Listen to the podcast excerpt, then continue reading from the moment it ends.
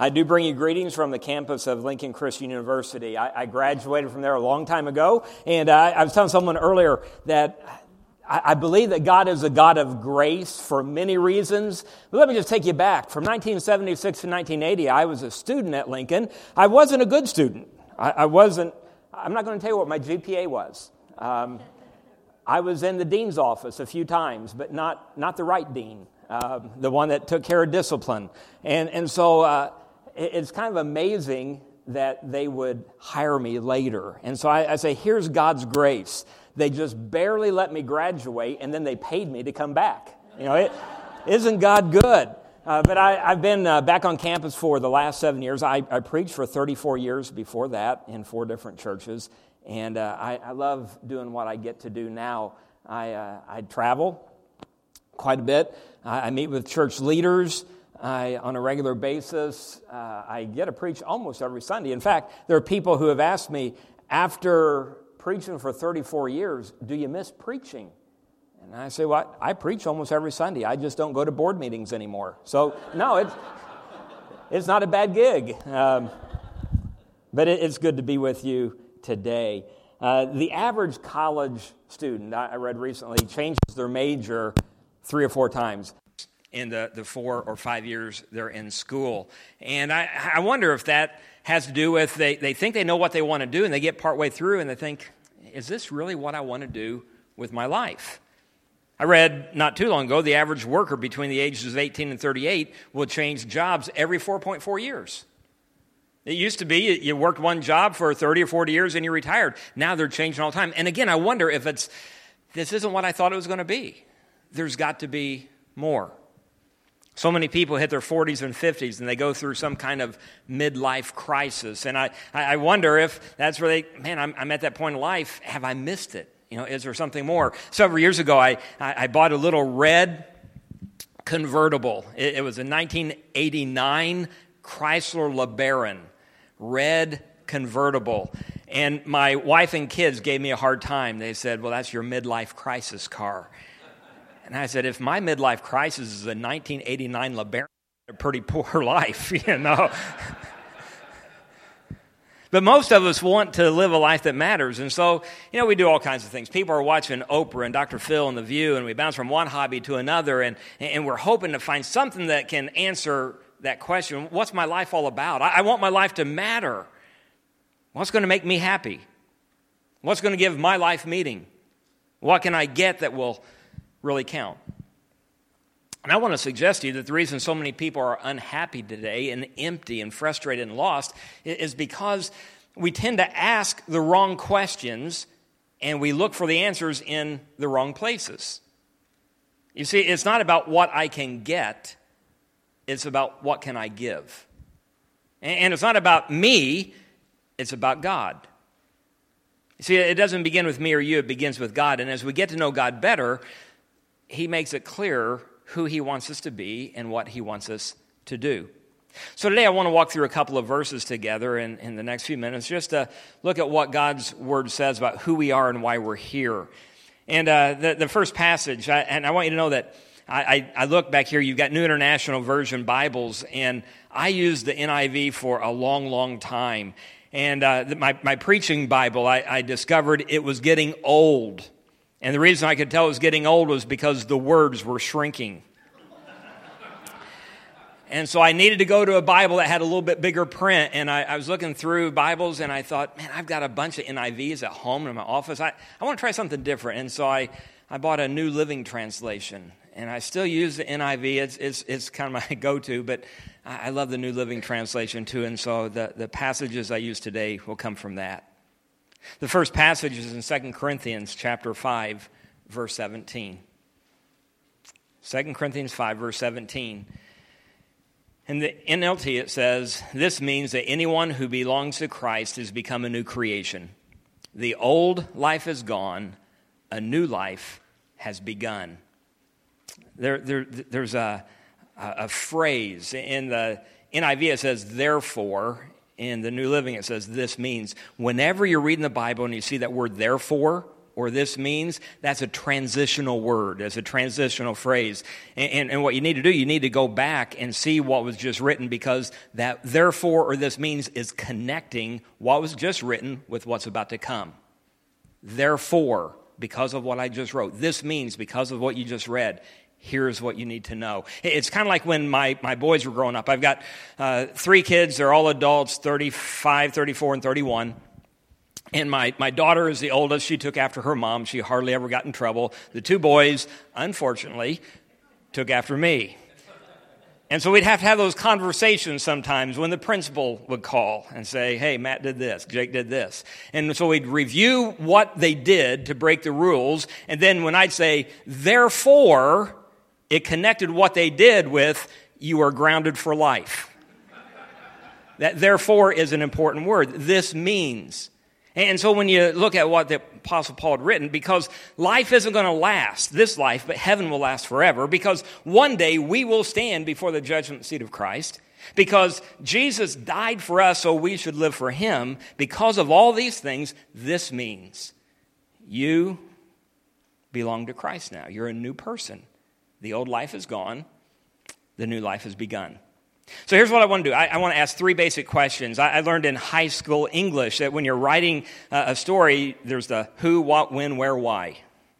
And we're just going to do three of those today. But we're going to, I'm going to ask a question, and I want you to give the answer out loud. Now, there's a couple of reasons for that. It, it helps you to remember, but I, I've been doing this for 41 years, and here's what I've learned it's hard for you to sleep if you're talking. Okay, so I ask you a question and, and you give the, the answer. So the first question is who? And, and basically, the long answer is anyone who belongs to Christ. Anyone who belongs to Christ. That's a long one. So I'm going to ask who, and you say me. Okay? Who? Me. Who? Me. One more time. Who? Me. Okay. Paul writes, This means that anyone who belongs to Christ has become a new person. That's what life is all about. If you want to have a life of meaning, it starts by belonging to Christ. And belonging to Christ is something that we, we commit to, but it's not just as one and done. It is every day I renew that commitment. Every day I, I, am becoming that new person every day. It, it's a, a, a, position we occupy, but it's a process we grow in as well. Uh, my wife and I have been married 38 years. I've tried to be a good husband. I really have. And I think for the most part, I've been a pretty good husband. But I can look back over the last 38 years and see that there are things I could have done better. Things I should have done better. I've got the three kids. I, tried to be a good dad. That, that was uh, very important to me. I valued that. But I, look back now and I think, man, when the kids were little, I don't know if you can relate to this or not, but you know, there's a lot of pressure uh, raising kids. And, and sometimes things that are little seem big. You know, something that's a two or a three on a scale of 1 to 10 sure felt like a nine or 10. And looking back, I think, oh, I wish I would have let up a little bit. I, I wish I would have lightened up. I've got five grandkids. They are uh, four boys and one little perfect princess of a girl. Someone said, You've only got one girl? Yep. She's going to have you wrapped around her little finger. I said, What do you mean going to? you know, that, that happened from day one. But, but they call me Papa. And I, I, I don't want to make any of you feel bad. This isn't to pat myself on the back, but I just need to let you know I may be the best Papa in the entire world. it, it is. Uh, it's a position I take very seriously. I, I, remember when my first grandson was born seven years ago, and I held him for the first time, and I thought, oh, little boy, if there's anything you need, I mean, we're, talking money, food, kidney, liver, lungs, heart. I would die for you. I, am always thinking about how can I how can I love my grandkids more. I pray for them every morning at six o'clock. My, my alarm on my phone. I'm already up. I've done my quiet time and pray for your grandkids. And I pray for each of them by name. I'm I'm always looking for how, what can I do? How can I be a, a better papa to my grandkids? And that's really the, the picture I get of what it means to belong to Christ. It's not a hobby, it's not uh, something that we take lightly, it's not a title we wear, it's, it's not one more thing to add to who we are, it is who we are. And, I, I, think we've got to make sure we, we get our hands wrapped around that because sometimes we think, well, yeah, I'm going to become a Christian and, you know, I, am I'm, I'm a, a husband, I'm a dad, I'm a papa, I work here, I do this. Oh, yeah, and I'm a Christian. No. Being a Christian, belonging to Christ is it. It is the most important thing. So that word anyone refers to any follower of Christ. That, that's, that's you and me. So let's do a little exercise again. I'll ask who, and you say, one more time, who? Okay, the second question is what? What? And it's a new person. This means that anyone belongs to Christ has become a new person. So I'll say what, I'll ask what, and you say a new person. Now it's a little bit more complicated than me, okay? But you look like a bright group. I, I, have got faith here. What? What? I didn't. I forgot it was on the screen behind me. You know. Let me back off that "you're bright people" statement. I, I don't know. You can at least read. This means anyone who belongs to Christ has become a new person. The old is gone. You know, when, when we become a Christian, we're given this new start. And, one of the things that I loved about preaching in, in a local church for 34 years, my, my favorite thing was to see life change. To, to see someone when the light turns on and they understand for the very first time that there is a God in heaven who loves them so much that he sent his one and only son and wants to spend wants them to spend eternity in heaven with him. Oh man, that's exciting. That, that is so exciting. They've been given a new meaning. They're new creations. They're new people. When I was 17, I, I uh, graduated from high school and and, and I got sick. Uh, I just, I, my fever kept getting higher and higher, and I, I had no energy. And my mom took me to the doctor, and the doctor did some blood work and said, You're going to the hospital now. That's a little unsettling when that happens. And he said, I, I, I don't know for sure, but your blood level is so low. Your blood count is so low. And I can't remember what it was. It was some kind of emia. It wasn't leukemia, it was the opposite. We're, I'm afraid you might have that. And so I, I was in the hospital for a couple of days, and the blood count wasn't coming up. And so they were going to do a bone marrow test to, to see that. And, and so the night before the test, a nurse came in, and I know she meant to be helpful, but she said, uh, Do you need anything to help you sleep? I said, No, I sleep good. Well, I thought maybe you might be a little nervous because of the test tomorrow. I said, No, not really. Well, do you have any questions? I said, Well, yeah, how long will I be out? And she said, Oh, they don't put you out for a bone marrow test. I started getting just a little bit nervous. I said, Well, they really haven't told me what they're going to do. Can, can, you tell me what they do? And she said, Well, they'll, they'll probably go into to, to your breastbone. They, they could go into your probably is going to be your breastbone. And, and they, they take a needle and they put it into the middle, and that's where the marrow is, and they, they pull that out. I, I was really getting nervous then.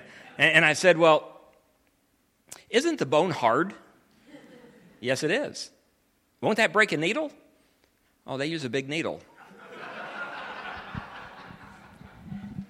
that was a long time ago. I don't remember for sure, but I think that might have been when I wet the bed. I'm not sure. I didn't sleep at all that night. And I, I, laid there and I thought, man, when that doctor comes in, I'm going to say, Doc, you're either going to put me out or tie me down because I'll probably start swinging if you start putting that needle in my chest. And the doctor came in and he said, I got good news. You're going home. Now, just to let you know, for those of you in the medical field, going home can mean a couple of different things. so be careful, you know, what words you use. He said, the blood work's come back, you've got mono. You just have mono. You know, I was dressed and ready to go out that door in about 30 seconds because I'd been given a new offer, I'd been given a better offer. Now, here's my question for you. Don't you think it would have been kind of foolish if I would have said, Well, Doc, that is good news. But you know what? I've never had a bone marrow test before. Could I stay here just a little bit longer? That would be foolish. And, and, and the Apostle Paul says that if anyone is in Christ, he or she is a new creation, a new person. We've been given a better offer. Why on earth would we not want to take it? Why on earth would we want to stay in the old? I, I want you to know I'm so happy that, that you all are here at OCC. Uh, th- this is a good church. I, I'm glad you're here. But in all honesty, can I just share with you, I'm a little concerned that you're here too. Not because of the church, but because it is so easy to come to a place like this every week and get comfortable. And if we're not careful, we can settle for being in church instead of in Christ. And they're not the same. If you're in Christ, you ought to be in church. But you can be in church and just go through the motions. So I, I want to encourage you every day be renewing that commitment, be renewing that relationship. Because it's easy to get confused, and, and sometimes we, we compare ourselves and, and we'll pat ourselves on the back and say, oh, I, I'm better than some of those people out in the world. But the problem is, Jesus didn't die on the cross to make us better people. He died on the cross to make us his people. And we are to belong to him.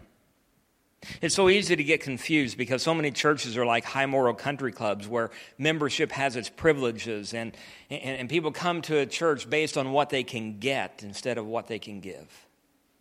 But if we belong to Jesus, if we are new people, we have a new purpose. And life isn't simply about what I want, it's about how can I bring honor and glory to the Father? How can I make my life count for eternity? So before we move on, let's review. I ask who, and you say, I ask what, and you say, okay, you're doing great. Let's keep going. third question, why? And the why is to do good things. Why? Again, why? Okay, we're going to switch passages. We're going to look at Ephesians chapter 2, verse 10. And the Apostle Paul writes this For we are God's masterpiece. He has created us anew in Christ Jesus so we can do the good things He planned for us long ago. That, that verse tells us who we are and it tells us why we're here. That the NIV says that we are God's handiwork. I like that.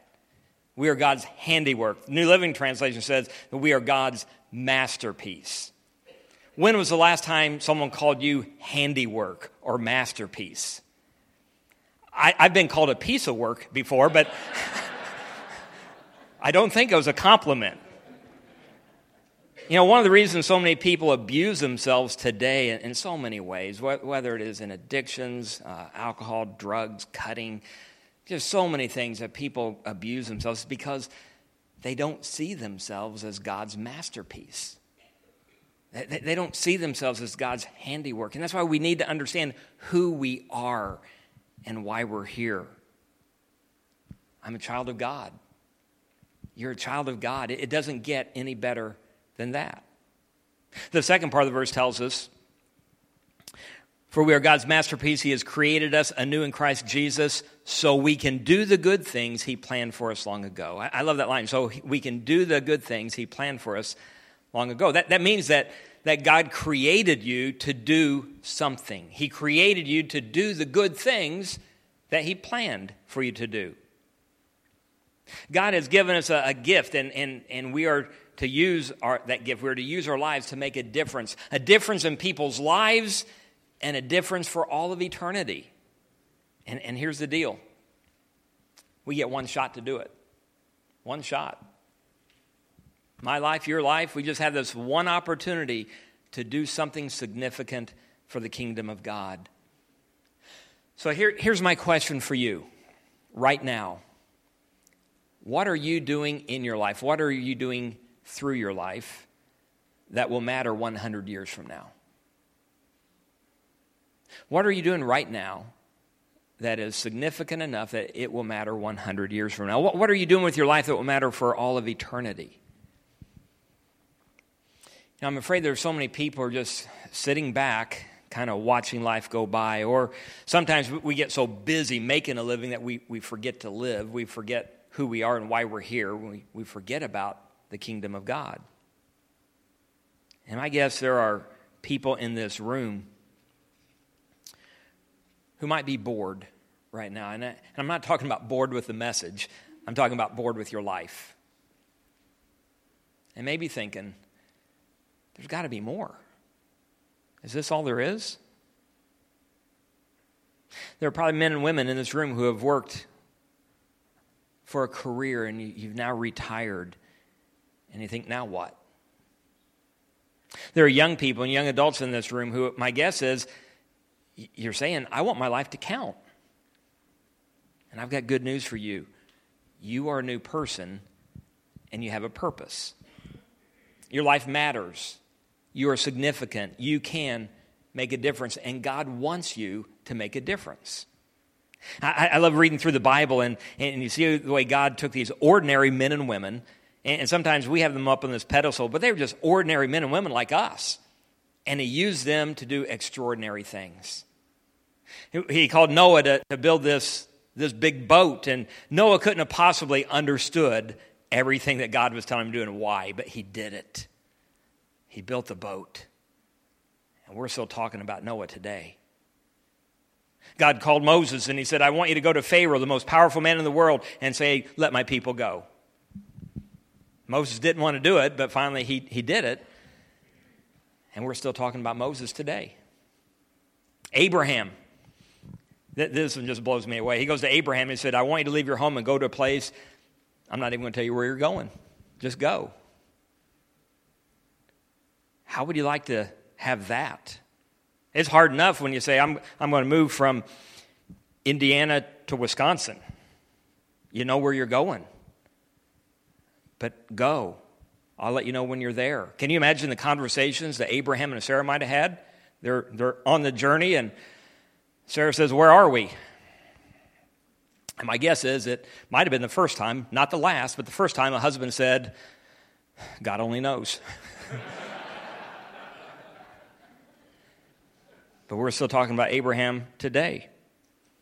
That happens over and over and over throughout the Bible. A guy named Nehemiah agreed to rebuild the walls, and it gave his people hope. A boy named David stepped up, and he took on a giant named Goliath, and he later became king. Esther risked her life to change the mind of the king.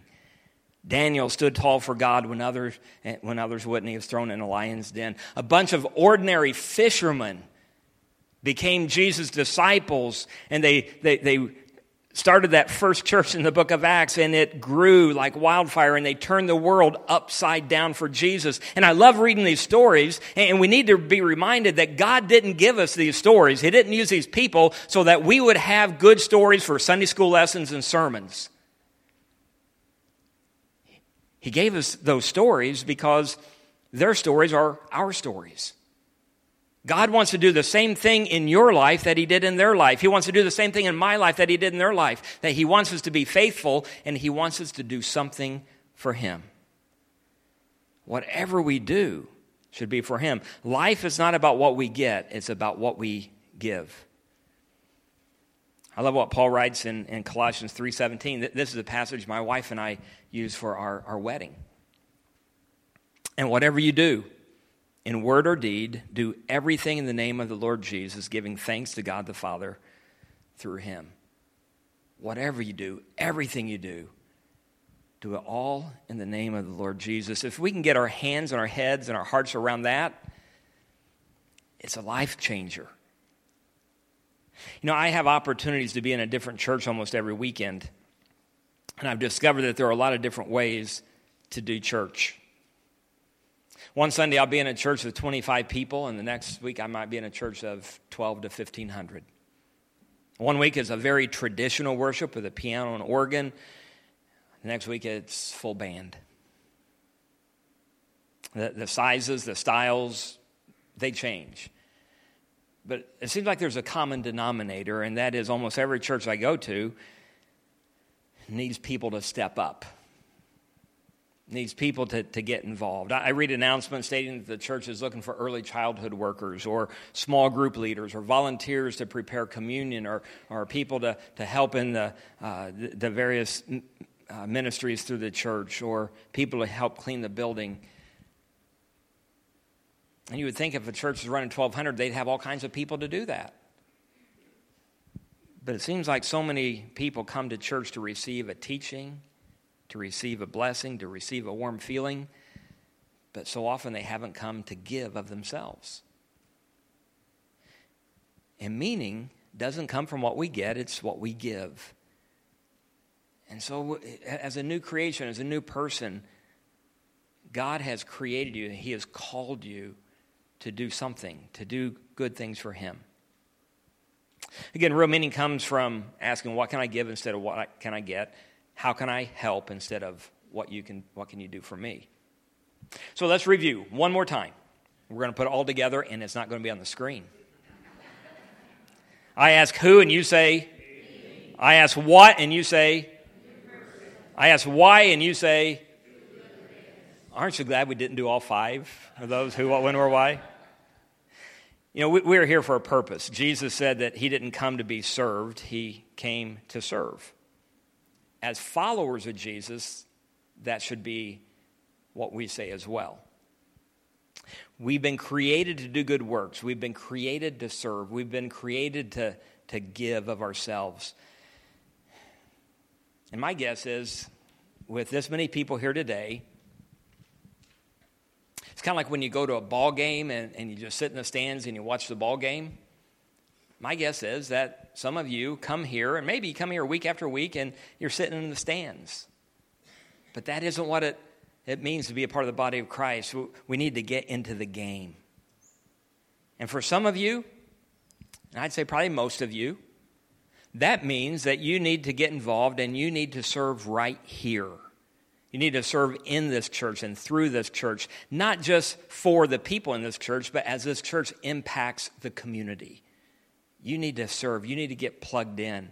You, you need to be looking at how can, how can I use my gifts, my abilities that God has given to me to help this church make a difference.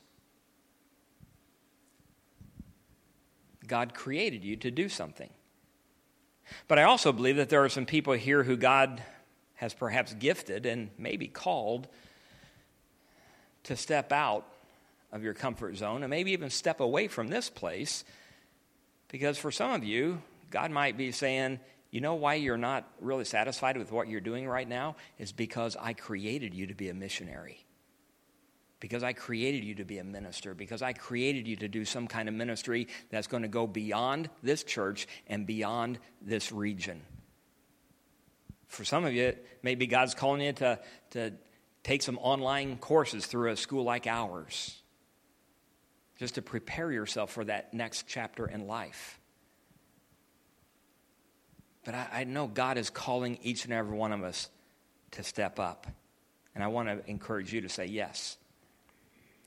I, uh, I resisted the call to ministry that God placed on my life for quite a while. I had no desire to be a minister. I wanted to be an attorney. I wanted to argue big cases in front of juries.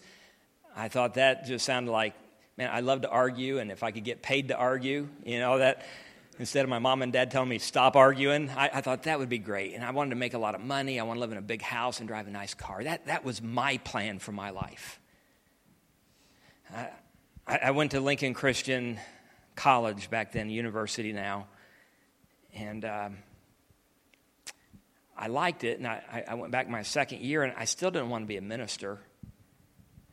But through a series of events, I found myself serving as a weekend youth minister in a new church in Plano, Illinois.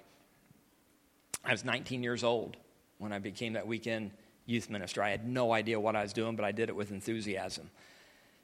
And I had a 17 year old girl named Jamie who came to me and she asked me if I would baptize her. I'd never baptized anyone. I was excited. And back in that day, I don't know what you do here, but back in that day, everyone getting baptized had a white robe that they would wear. And so I, I, get in with Jamie in the baptistry and I take her confession and I take her under and I'm getting ready to bring her up. And on the way up, I noticed that her front of her robe was dry. And I realized there was an air pocket and it had floated to the top. And I this is a split second. I thought, if I bring her up and she's dry in front, they'll think I didn't get her all the way under. And if they think I didn't get her all the way under, they'll think I'm a bad baptizer. And I don't want anyone to think I'm a bad baptizer. I want people to think I'm a good baptizer. So I did the only thing that made sense. I took her down just a little farther. And I knew I had her far enough when I heard a thud and her, her head hit. And, and I pulled her up and I looked in her eyes. Those dilated eyes. They didn't take her to the hospital, so they cannot prove she had a concussion. There's no proof of that. But when I looked into her eyes, I knew. I knew that there was no court case that could ever compare with what God allowed me to be a part of. There was no amount of money, there was no car, there was no house that could compare with what God just allowed me to be a part of. I've been thankful ever since for all the opportunities He's given me. I'm a kid from a little place called Buckhart, out in the middle of nowhere, out in the country. Didn't want to be a minister. I said no many times. I've been able to serve in four churches. I was on a mission board. I've traveled to Africa 13 times. I've been to Afghanistan, Thailand, Cambodia, Haiti. I teach in Mexico every year. Man, I, I never dreamed that any of that would be a part of my life. But when you say yes to God, God is able to use you to do things that is not you, it's Him, but He just keeps opening doors. So, my question for you today is what can God do in your life and with your life? What, what can God do with your heart? What can God do with your hands? What can God do with your talents? He's called you to do something. He wants you to make a difference. You don't have to be the biggest, you don't have to be the best. You just have to be faithful and available. I, I want to wrap up today by telling you a story. It's, it's a true story, it's, uh, it's my favorite story. Uh, it's a, a, missionary named Milton, Milton Cunningham was on a plane. He was flying from Atlanta to Dallas. And it was one of those planes that had three seats on one side of the aisle and three seats on the other. He was in the middle seat. The aisle seat was empty when he got there, and there was a little girl sitting in the window seat. He wasn't really paying attention to the little girl, but they were sitting there for a little while, and then she, he felt a tap on his knee. And he looked over and he saw as a little girl with Down syndrome. And she said, Mister, did you brush your teeth today? He said, Well, yes, honey, I did. And she said, Good. You ought to brush your teeth every day. A little later, he felt a tap on his knee. And she said, Mister, do you smoke? He goes, No, honey, I don't smoke. And she said, Good. Smoking will make you dead. A little later, tapped on his knee. Mister, do you love Jesus? He said, Oh, honey, I love Jesus with all my heart. And she said, Good, everybody ought to love Jesus. They're getting ready to, to shut the door, and the last guy to come in the plane sat in that aisle seat. And if you've ever done any flying, you know that the international sign for leave me alone is you sit down you put a magazine right here. I mean, I, I don't want to talk. And that's what this guy did. They, they get up in the air, and Milton Cunningham said he feels this tap on his knee. And the little girl said, Ask him if he brushed his teeth today. He said, Oh, honey, I, I don't think he wants to talk. Let's just leave him alone. Ask him. So he tapped the guy, said, uh, Sir, my, my little friend over here has a question for you. And he looked over, and when he saw the little girl, he smiled, and she wants to know, Did you brush your teeth today? And he goes, Well, yes, I did. She said, Good, you ought to brush your teeth every day. A little later, there was a tap on his knee, and the little girl said, Ask him if he smokes. And he said, "Oh, honey, it's a non-smoking flight. It doesn't matter if he smokes. He can't smoke on the plane. I don't. I don't think we need to ask him that. Ask him." so he said, "Sir, my little friend has another question. She wants to know, do you smoke?" And the man said, "No, I don't." And the little, little girl said, "Good. Smoking will make you dead." Milton Cunningham, the missionary, said at that point he began to pray. and he prayed, Dear God, no, please, no, no. Tap, tap, tap. Ask him if he loves Jesus. And he said, Oh, honey, that, that's a really personal question. I, you know, I, I don't think we ought to ask, we don't know him. I don't think we should ask him that. Ask him. So he leaned over and he said, Sir, I'm pretty sure this is the last question. But my little friend here wants to know Do you love Jesus? And the man's smile disappeared. And he said, No, I don't. But then he added this He said, It's not because I don't want to, it's because I don't know how.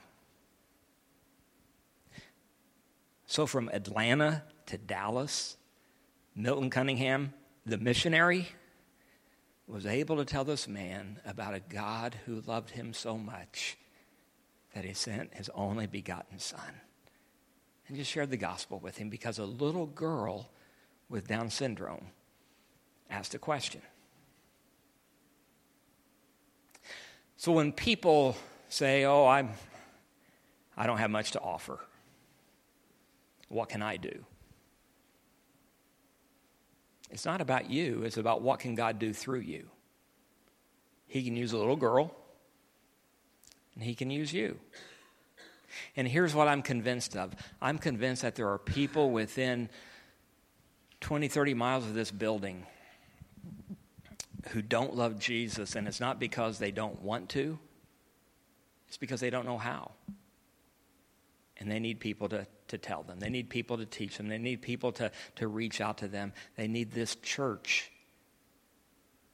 to make an impact for the kingdom in their lives and so many other people's lives.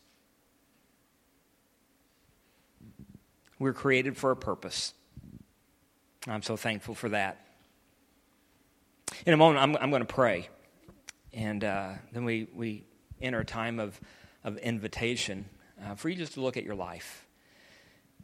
And uh, I walked forward. I, I, walked down that aisle in a little country church when I was 10 years old, and I accepted Jesus as my Savior, and I was baptized.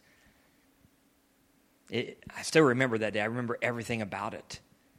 But I remember after that, I loved invitation time because I'd, I'd, be looking around. Man, I hope someone goes forward. I hope someone makes a, a decision. I hope someone responds to the invitation. And that followed me. I, I, was in ministry and I'd be preaching. I'd stand in a place like this. We'd do the invitation song. And I'm, oh God, please help someone come forward. Help someone make a decision. Help someone to respond to the invitation. And I don't know if you've ever had this, but I've had a few times in my life where it seems like the Holy Spirit just whap to get my attention.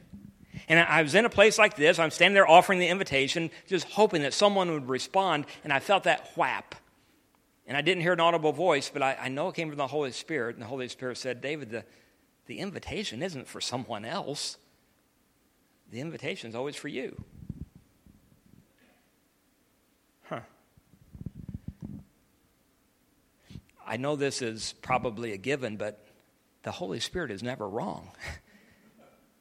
The invitation isn't for the person beside you or behind you or in front of you. The invitation's for you. And it's not just an invitation to, I've never accepted Jesus. If that's where you are, please know, boy, today would be a great day to do that. But it may be for some of you, hey, I'm going to say yes to the invitation. I'm going to step up and I'm going to give of myself. I'm, I'm going to quit trying to figure out what I can get and I'm going to start giving. I'm going to stop waiting for people to help me and I'm going to start helping other people. I'm, I'm not here to be served, I'm here to serve. But the invitation is for all of us. So I pray that we will not get comfortable. I pray that we will never settle for simply being in church, but that every day we want to be in Christ. God, help us to bring honor and glory to you in everything that we say, everything that we do. Thank you for Jesus. Thank you for the life that we have in him and through him. It's in his name that we pray. Amen.